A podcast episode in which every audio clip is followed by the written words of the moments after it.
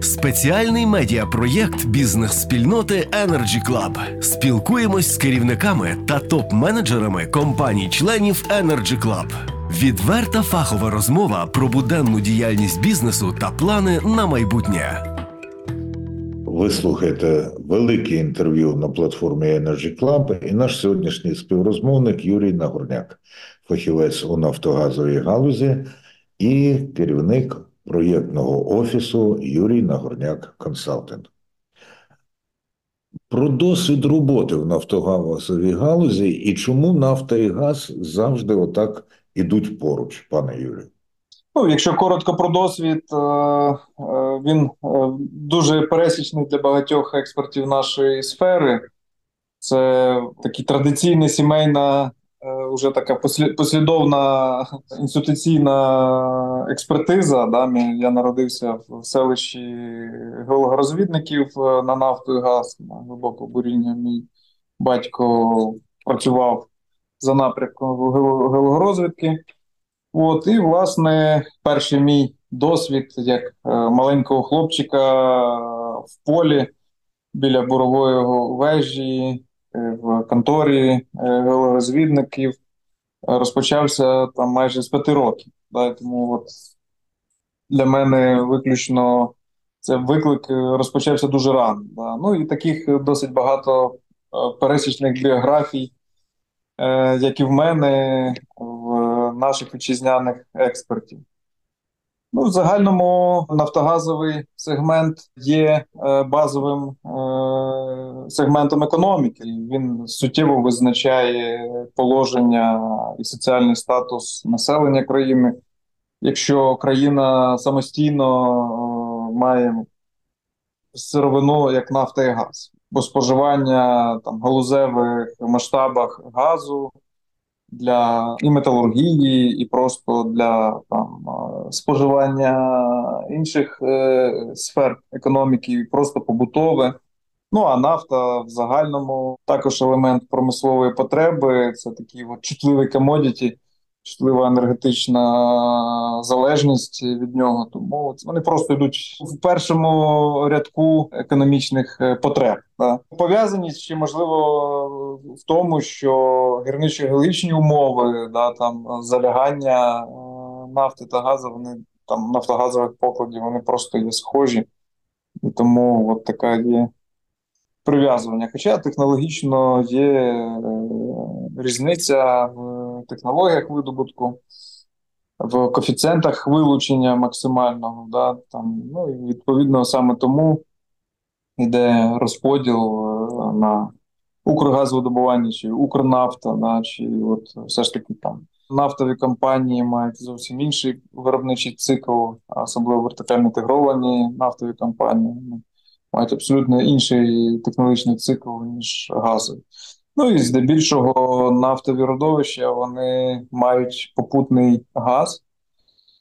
Відповідно, десь є перетин тих технологій і навпаки. Наприклад, е, ряд родовищ мають високий жирність газу, так званого високий газоконденсатний е, фактор або інші види газів, які можуть бути зріджені, і також там відносяться до рідких вуглеводнів, як нафта. Ну напевно, в цьому основне перетин. Велике інтерв'ю. Ну, відчувається, що це не лише сімейна традиція, і вже справа вашого життя. І я навіть припускаю це, звичайно, вульгарне таке припущення, що і прізвище ваше пов'язане із гірничо-видобувною промисловістю на горняк.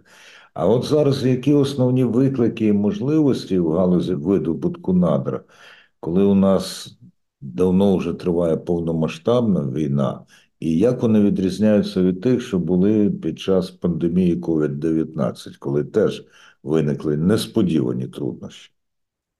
Е, ну, здебільшому умови, напевно, однакові. Чому? Тому що при пандемії ковід е, була дуже різке падіння споживання, різке падіння ціни на газ в першу чергу. Да, І це дуже сильно вдарило по інвестиційним проектам в галузі і там призупинку активності. Да.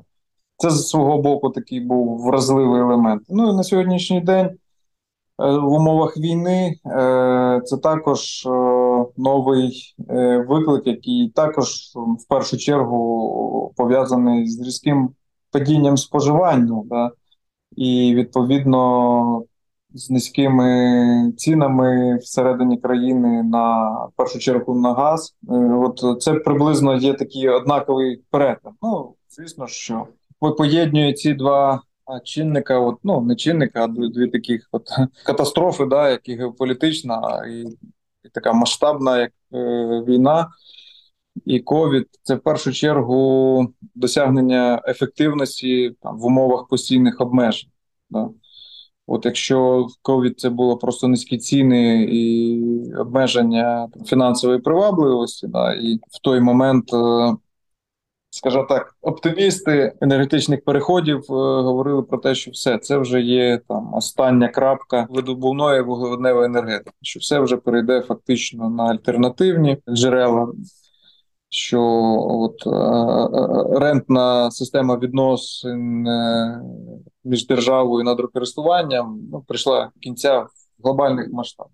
А от війна показала, що поки там, скажімо так, наш на сьогоднішній день е, ворог е, має військову доктрину побудовану на все ж таки на танках, літаках, ракетах, які споживають неймовірну кількість нафти, верніше нафтопродуктів. Да? І є дуже важливими і чутливими, повернуло все в зворотню сторону, що все ж таки нафта є головний елемент. Ну що ж, ні останньої крапки, ні останньої краплі не відбулося. Навпаки, скажімо, в Укрнафті у нас є і зростання видобутку, і приросту запасів зростання є. Які ключові чинники цьому сприяють, і е, стосовно газу, то які зусилля Укргазовидобування щодо збільшення коефіцієнту вилучення на відкритих родовищах. Велике інтерв'ю. Ну, якщо розділити е, е, два е, два це зовсім різних підприємства, Укрнафта, ну, звісно, що ну, нам відомо, що вже рік працює абсолютно нове корпоративне управління в Укрнафті. Вони застосовують абсолютно нові підходи е, в управління нафтогазовими активами. Це суттєве збільшення так званих геотехнічних міроприємств, польових робіт за різними напрямками. І вони, е, звичайно, дають е, свій результат. Ну, не прикладувались технології активно в такій кількості останніх 20 років. Звісно, він демонструє дуже гарні темпи збільшення видобутку. Да? Ну і відповідно Е, це стосується із потенційними можливостями е, приросту запасів. Ну, в агрозадобуванні трошки складніші умови, тому що технологічні такі процеси і суттєві збільшення геотехнічних міроприємств на родовищі вони розпочалися ще в 16-17 році, і вони дали там е, свої результати.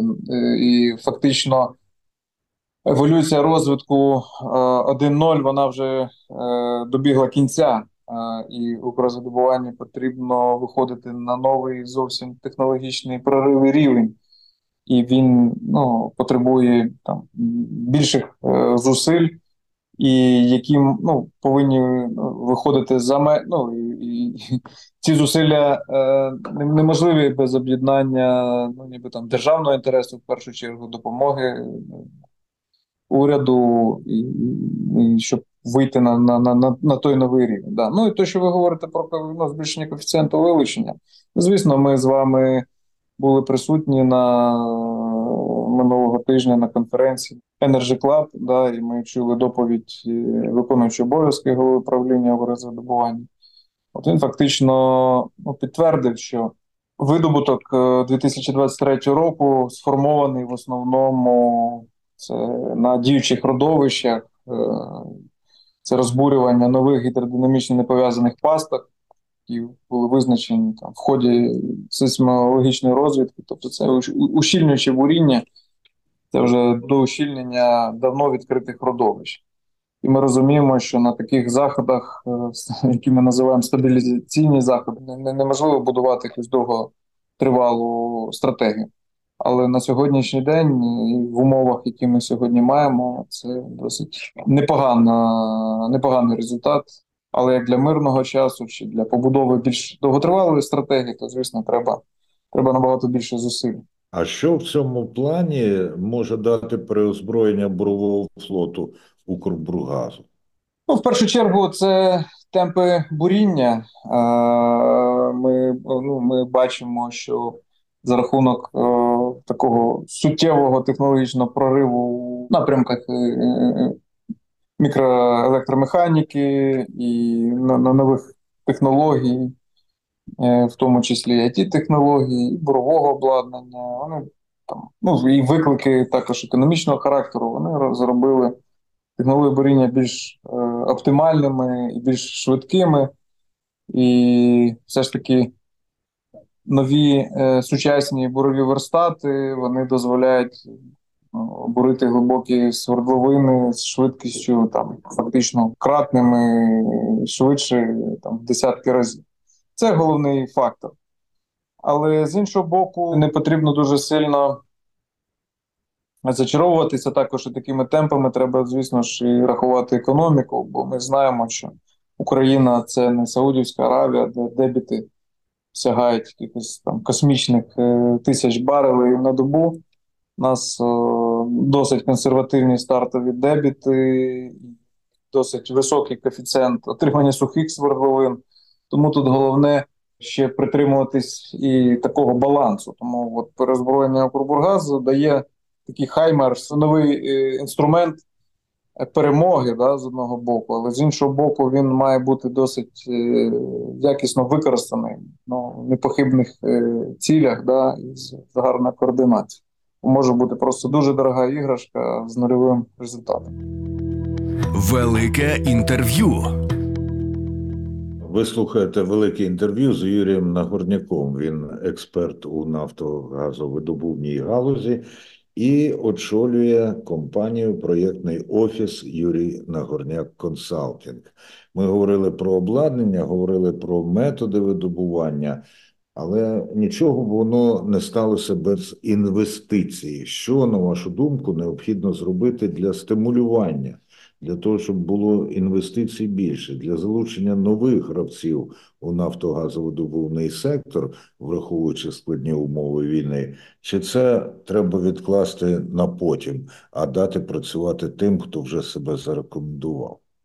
Ну, досить е, комплексне питання, і на нього немає єдиної відповіді. Треба одночасно займатися за різними напрямками. Ну, в першу чергу, треба е, об'єднатися, щоб зусилля інвесторів, зусилля надрокористувачів і там потенційних нових гравців е, все ж таки були завірені, вони співпадали. Е, Це перше. Друге, що якщо би ну, якщо ми сьогодні будемо пробувати зосередитися виключно на тому, що маємо, е, і ми бачимо, що Укрнафта суттєво збільшує кількість операцій, і Укрзадобування говорить про її суттєве збільшення, може відбутися так звана інтерференція, просто буде дефіцит. Е, навіть просто на таких звичайних наукомістких е, сервісних напрямках. Ну, а такі напрямки вже більш е, наукомісткі, як там гідророзрив пласта, чи сейсмічні роботи, чи фізичні роботи, або якісь там нові методи відновлення бездіючого фонду свердловин, вони взагалі зараз ну, в, в одинарному екземплярі, тобто навіть немає конкуренції, і вони не стимульовані для росту. От. Ну і третій фактор, основний фактор, що ми розуміємо, що, наприклад, в банк не фінансує такі проекти. Чому? Тому що в них дуже короткі, навіть за мирного часу, дуже короткі горизонти планування. От. А якісь е, е, інвестиційні інструменти, е, якісь західні, вони взагалі не працюють на сьогоднішній день в умовах війни. Хоч що би там сьогодні не говорили, це ну, боргового фінансування сьогодні на сьогодні в Україні немає. От. Е, Тому все ж таки, напевно, одне із, із головних факторів, який би він не, не, не простий, але це все ж таки треба думати про довгострокове контрактування. Я би радив е, розглянути такі можливості контрактування на 2, 3, 4 роки. Такі види е, договорів е, довготермінових, е, ну, гарантованих, і все ж таки там з фіксацією можливих курсових коливань, і вони могли би створити умови, коли навіть там фінансові установи, такі як банкові, вони могли би просто ставати власниками нафтосервісних активів, тому що це би могло ставати привабливо. Ну, але на сьогоднішній день е, таких стратегій немає. Вони в основному контрактуються в дуже короткі періоди часу, там місяць, два, три до півроку.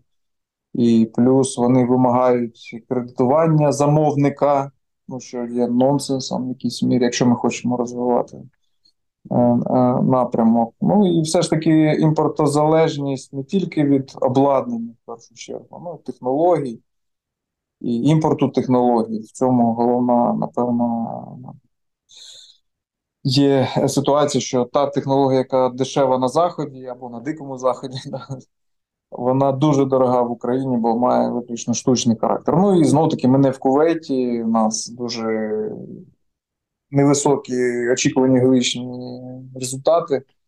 Це все там створює необхідність е, там більш ефективно думати, як е, ну, більш ефективно управляти Велике інтерв'ю.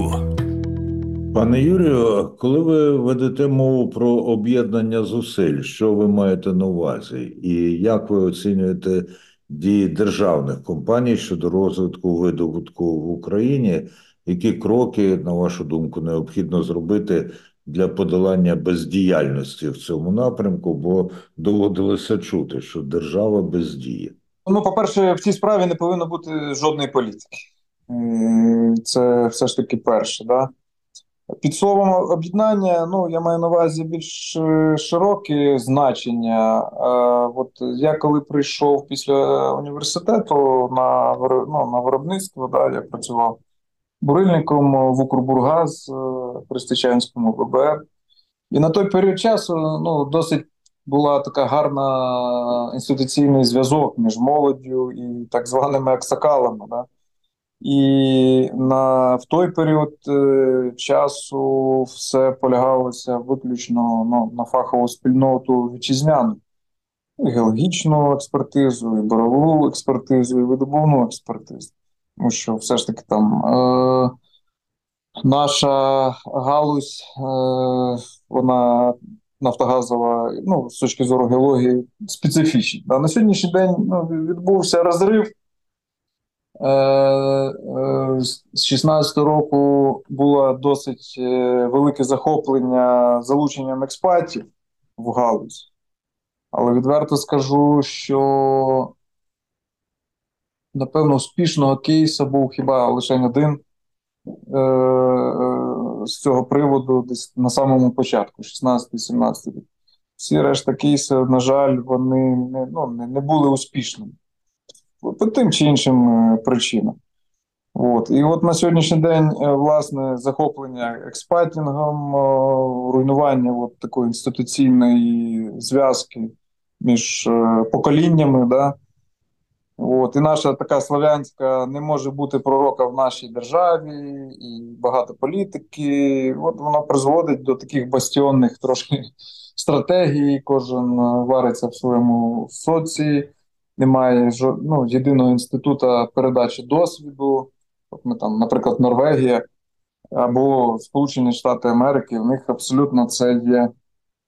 Е, віддається перевага науці, віддається перевага інституції, не, не світянській, а власне передачі досвіду при тих чи інших е, аварійних ситуаціях е, чи ускладненнях чи проблемах. Е, Нас прийнято проблему сховати, нас прийнято про це не говорити, забрехати це все.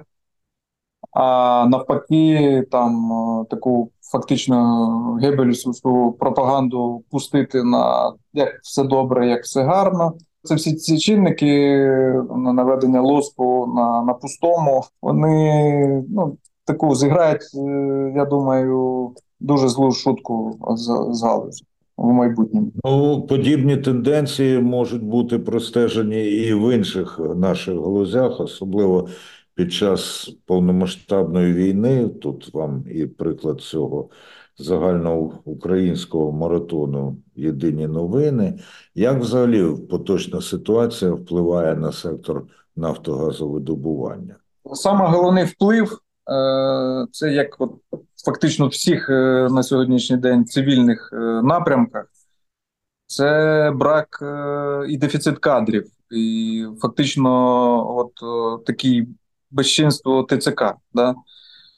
Е, це відверто, це виклик дуже серйозний. Ну, звісно, що є обстріли інфраструктури е, чутливої, енергетичної. Ну там завдяки все ж таки досить потужній нафтогазовій такій фаховій спільноті. Вони відновлюються.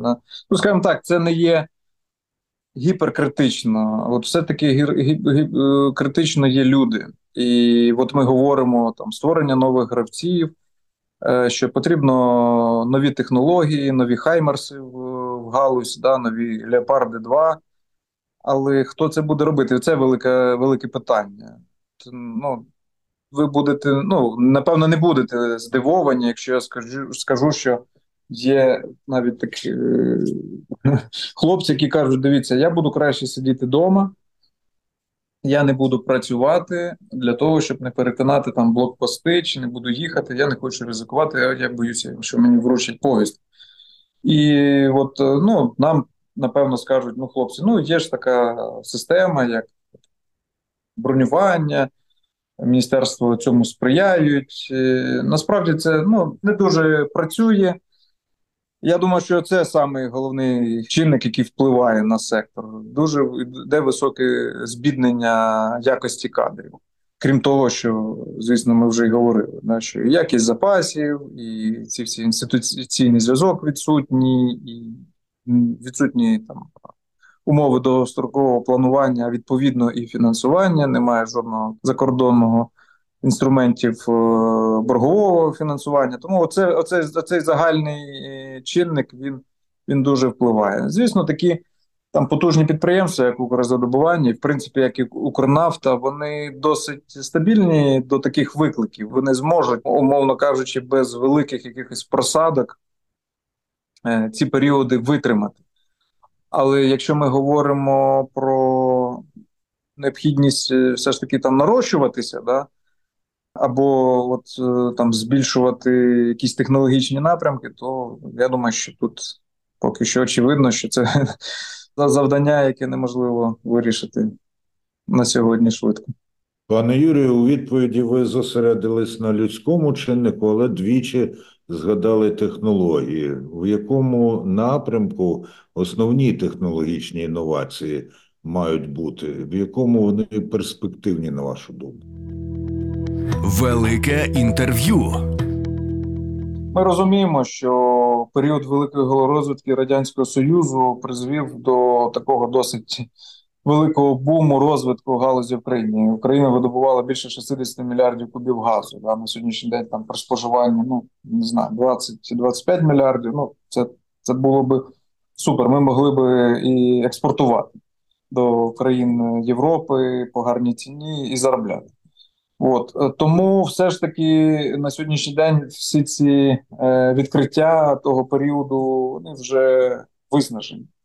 Да, І за ті гроші побудовані, як і боєголовки, да, і бомбардувальники, і ядерна енергетика, вже нема. Тому треба все ж таки заходити на новий цикл нової геологорозвитку. Необхідно розвивати напрямок е, все ж таки сейсміки, великої сейсміки, масштабної сейсміки підготовки нових площ до глибокого розвідувального буріння. Необхідно розвивати науку про фізику землі, тобто геофізику і власне наших надр. Е, звісно, потрібно імпортувати технології, такі як гідророзрив. Нам нам сьогодні би сказали, що ми, скажімо так, ми її маємо. Ні, ми її не маємо. Бо все ж таки для нових типів е, колекторів, які освоює там весь світ, е, в нас взагалі відсутня експертиза взагалі. І навіть там ті деякі експати, які ще є в Україні, вони її не мають. Тому що це нові абсолютно гірничі геологічні умови, який досвід, з яким немає майже ніхто в країні. Може, один-дві людини є на всю країну у нас. От, ну і це все ж таки е, технологія буріння. Це більше от воно за напрямком, це зменшення все ж таки витрат на, на, на метр буріння, це полегшення конструкції, це все ж таки більше фокус на отримання геофізичних даних розрізу, а не просто от бурити, щоб бурити. От. Ну, Відповідно, ці напрямки я вбачаю, які необхідно розвивати технологічні інновації. Пане Юрію, от ви кажете на власний розсуд. Ну а як же інакше, коли людина очолює проєктний офіс Юрій Нагорняк Консалтинг?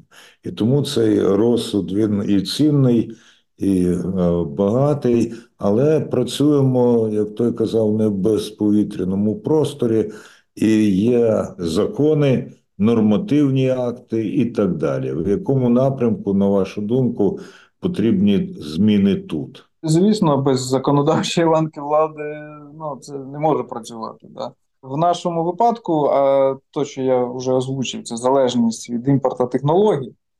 Да? Бо, в принципі, знаєте, ми чомусь е, дуже захоплюємося імпортом предметів е, розкоші, але ну, чомусь не от, технологічним якимись Е, напрямками. Це такий історичний наш цикл. От, То все ж таки законодавчому напрямку необхідно, от, напевно, розвивати таких два основних. Перший це законодавство про угоди з розподілу продукції. От хто би що там зараз не прокоментував і не сказав, вони є, вони працюють.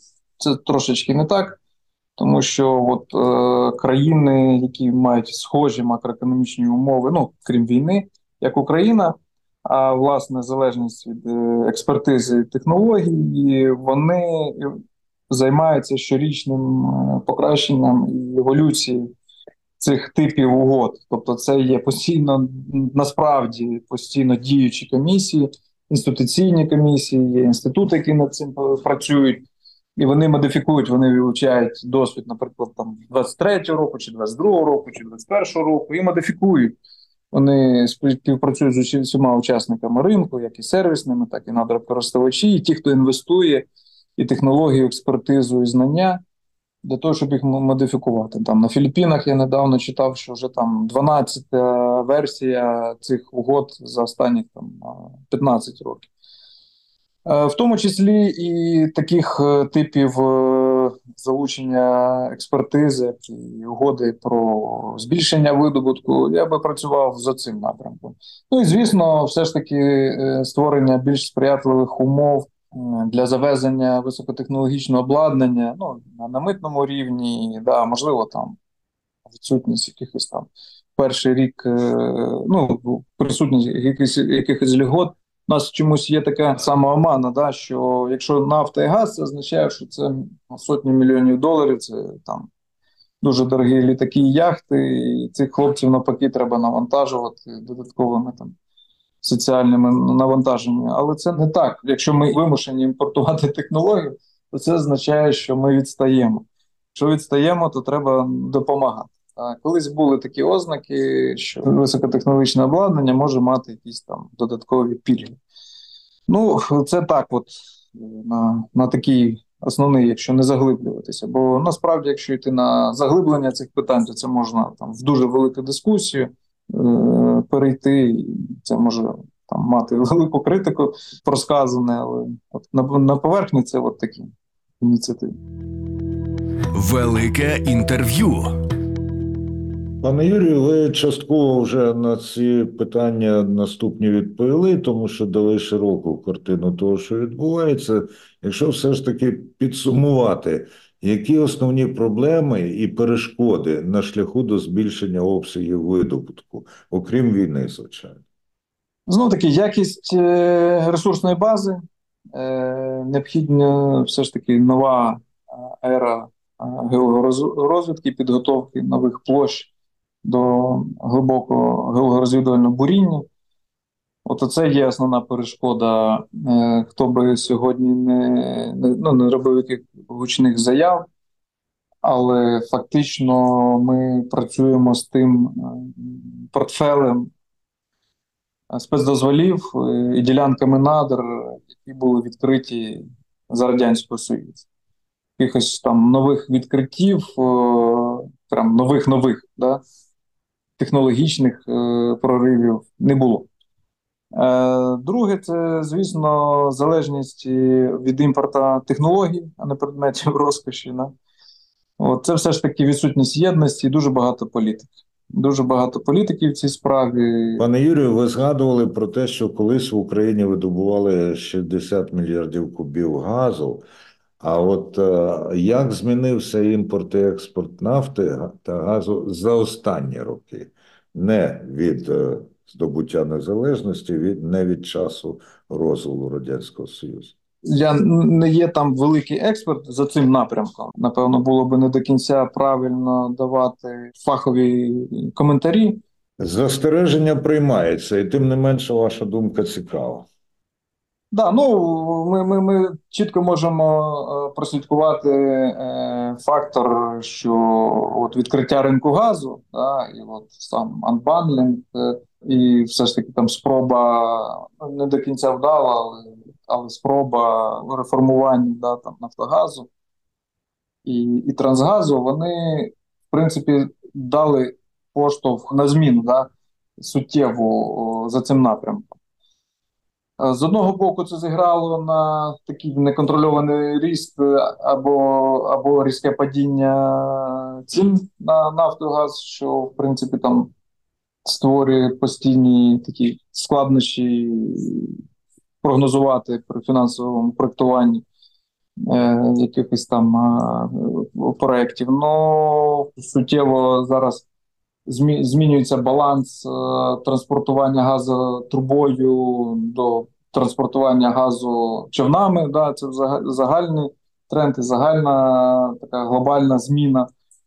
Е, потоків, і, в принципі, напевно, ера трубопроводів такої, скажімо так, дальні е, е, поставки вони ну, завершуються, як як на мене. Все ж таки буде вигідніше десь ну, робити генерацію завдяки того ж газу і транспортувати електроенергію, ніж ніж е, або зріджувати газ і транспортувати, ніж його транспортувати там через кордони, через е, ну ми бачимо, скільки є в цьому на сьогоднішній день також е, політичних інтересів, геополітичних інтересів. Тому це глобальна зміна, як на мене. Конвертація з труби в човен, да? ринок газу, відкриття ринку газу, і, в принципі, там той, що світ все ж таки хоче перефокусуватися на на, на альтернативні джерела і активно в цьому напрямку рухається. Ну і в зв'язку з цим, які кроки ми, Україна, має зробити для підвищення ефективності видобутку? Велике інтерв'ю. Ну тут хіба так на на, на рівні на рівні жарту, знаєте, щоб е, завжди е, співпадали гірничі геологічні умови з макроекономічними умовами. Е, якщо чесно, тут е, розумієте, якщо так вийти трошки за рамки там загальної експертизи, ми повинні ну, визнати чесно, що наша країна досить сильно енергетично залежна, і все ж таки відсоток е, бідного населення дуже високий. У нас дуже великий відсоток населення в тюрмах, в домах, в садочках і різних там монастирі. Е, і так далі, е, які дуже сильно залежні від такого виду енергії, як газ. І ми не можемо сьогодні говорити про те, що газ він ринковий товар, е, який, наприклад, там, в Європі сьогодні коштує 300-400 доларів за тисячу кубометрів. Він має бути для всіх однаковий. На жаль, наслідство наше економічне, воно там не дозволяє про це говорити. Тому ефективність видобутку це в першу чергу як і, і, і зменшення. Собівартості видобутку, так і зменшення залежності від видобувних, все ж таки там зміна двосторонній напрямок збільшуючи видобуток, треба зменшувати його собівартість, але з іншого боку, і залежність напряму від нього то також. Юрій Нагорняк, керівник проєктного офісу Юрій Нагорняк Консалтинг, у великому інтерв'ю для Energy Club кілька разів ви згадали про експертизу експатів в Україні. Запам'ятав я вашу оцінку, але не лише ж експати, є досвід, який є за кордоном. Яка перспектива розвитку співпраці з європейськими країнами? Хто кому тут більше може стати в пригоді? Європа нам би була цікава з точки зору, коли от, е, ми зможемо відновити роботи на шельфі Чорного моря.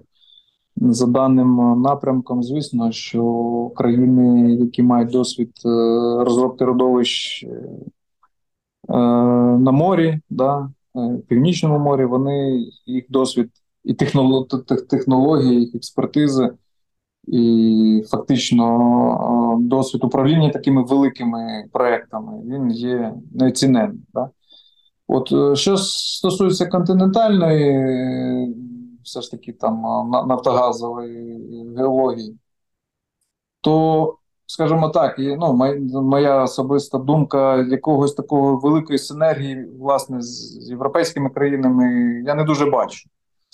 Тому що все ж таки вони суттєво в Україні відрізняються як глибинами, так і гірничо-геологічними умовами. Більшість там рішень технічних, які там застосовуються в Європі, а вони, ну, вони не зовсім е, підходять для нас.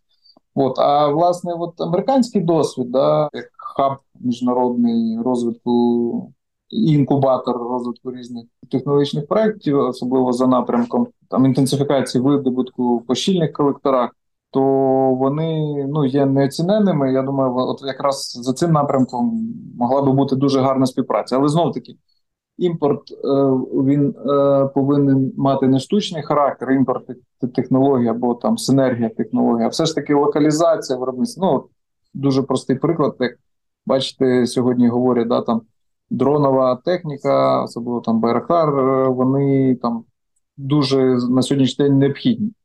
Е, То виключно здешевлення такого технологічного рішення зробити його масовим. Це тільки локалізація виробництва в нашій країні. Власне, без можливості локалізації виробництва цих технологічних уже готових продуктів в Україні, ну це також неможливо. Тому от ще один напрямок це все ж таки релокація виробництва. Дуже цікаво. Не часто з'являються у нас поради, в яких отак відверто ведеться мова про американський досвід. Часто ми обмежуємося поглядом на Європу, і це ще одне цінне, що я почув від Юрія Нагорняка під час цієї розмови. І будемо закінчувати, тому що переважно по всіх аспектах пройшлися.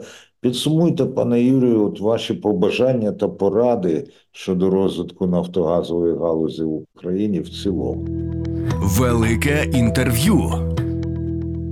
Ну, якщо коротко пройтися по сказаному, да, це все ж таки е, менше політики е, в цьому сегменті, да, більше довіряти локальній нафтогазовій інституційній експертизі, об'єднання, да, е, все ж таки це взаємодія більш е, широка, е, ну це так легко сказати, ва- ва- важко зробити, але більш все ж таки широка взаємодія з низовими гранцями ринку, з, з тими, хто той хліб е, сіє і хто його збирає, а не тільки з не тільки з, глобальними там гравцями, великими і красивими хлопцями і так далі. От, все ж таки зосереджуватись на, на проблематиці залежності імпорту технологій, що давайте все ж таки над цим напрямком думати, як їх покращувати, а не, а не імпортувати предмети розкоші. Да? От. Ну і в принципі, е, створення от, умов для, для розвитку таких сегментів серйозних наукомістких, як е, сейсморозвідка, технології буріння з точки зору зменшення вартості буріння. Да? От наука про науки про фізику землі, от все таки там побудова інституційних якихось е, установ, як, які би дозволили накопичувати досвід і ділитися досвідом. Да? Ну, в першу чергу, як невдалих проєктів, так і, так і вдалих, в тому числі. От якщо коротко, так. Можливо, вдалих в першу чергу, а потім невдалих. Хоча є, звісно, сенс і в такому підході. Ні, ви знаєте, е, для нашої галузі тільки в такій послідовності, як я сказав. От, можливо, там в якихось інших, е, ну, і, і, і вся еволюція людства у всіх е, видах активності, вона була це накопичення е, негативного досвіду з, покра... з постійним покращенням. Ну, не може бути інакше. Да, я ніколи не повірю, що є люди, які працювали виключно в, в прекрасних проєктах. Ну тоді вони не готові до викликів, в яких ми сьогодні живемо. От нас ніхто не вчив до сьогоднішніх викликів, і ми там в перші дні війни робили помилки, да, але постійно їх виправляли, ставали сильніші і, і, і маємо амбіції на перемогу. Тільки так, тільки в такому напрямку. Ну, ну, не, не, ну, от, власне, не приховувати невдалий досвід. Це, це є великий психологічний такий злом, е, який треба подолати. От, е, от відверто вам скажу, коли я ну, так от стикався з різними технологічними якимись ускладненнями на виробництві, да, ну, там, деколи що от, в колективі немає людей, які мали би досвід, як їх подолати, то самі найкращі відкриті джерела, де можна прочитати і отримати е, інструкції, як, умовно кажучи, не допускати, або як, яким чином ну, їх можна долати, або що могло стати такою причиною. Це все-таки Норвежський інститут нафтогазовий.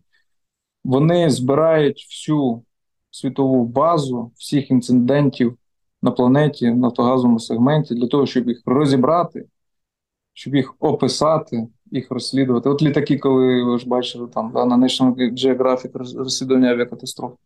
Літак е, з дна океану збирають ну, сотні мільйонів доларів, тратять, щоб його зібрати назад і розібрати, в чому, в чому причина, і тільки так рухатись вперед. От, от я маю на увазі перед, перед інституцією, там, да, яка би дозволяла ділитися опит досвідом.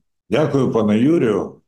А нашим слухачкам слухачам нагадаю, що ми щойно говорили із Юрієм Нагорняком. Він експерт нафтогазової добувної галузі і керівник проєктного офісу Юрій Нагорняк Консалтинг.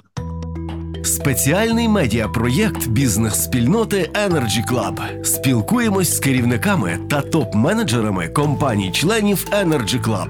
Відверта фахова розмова про буденну діяльність бізнесу та плани на майбутнє.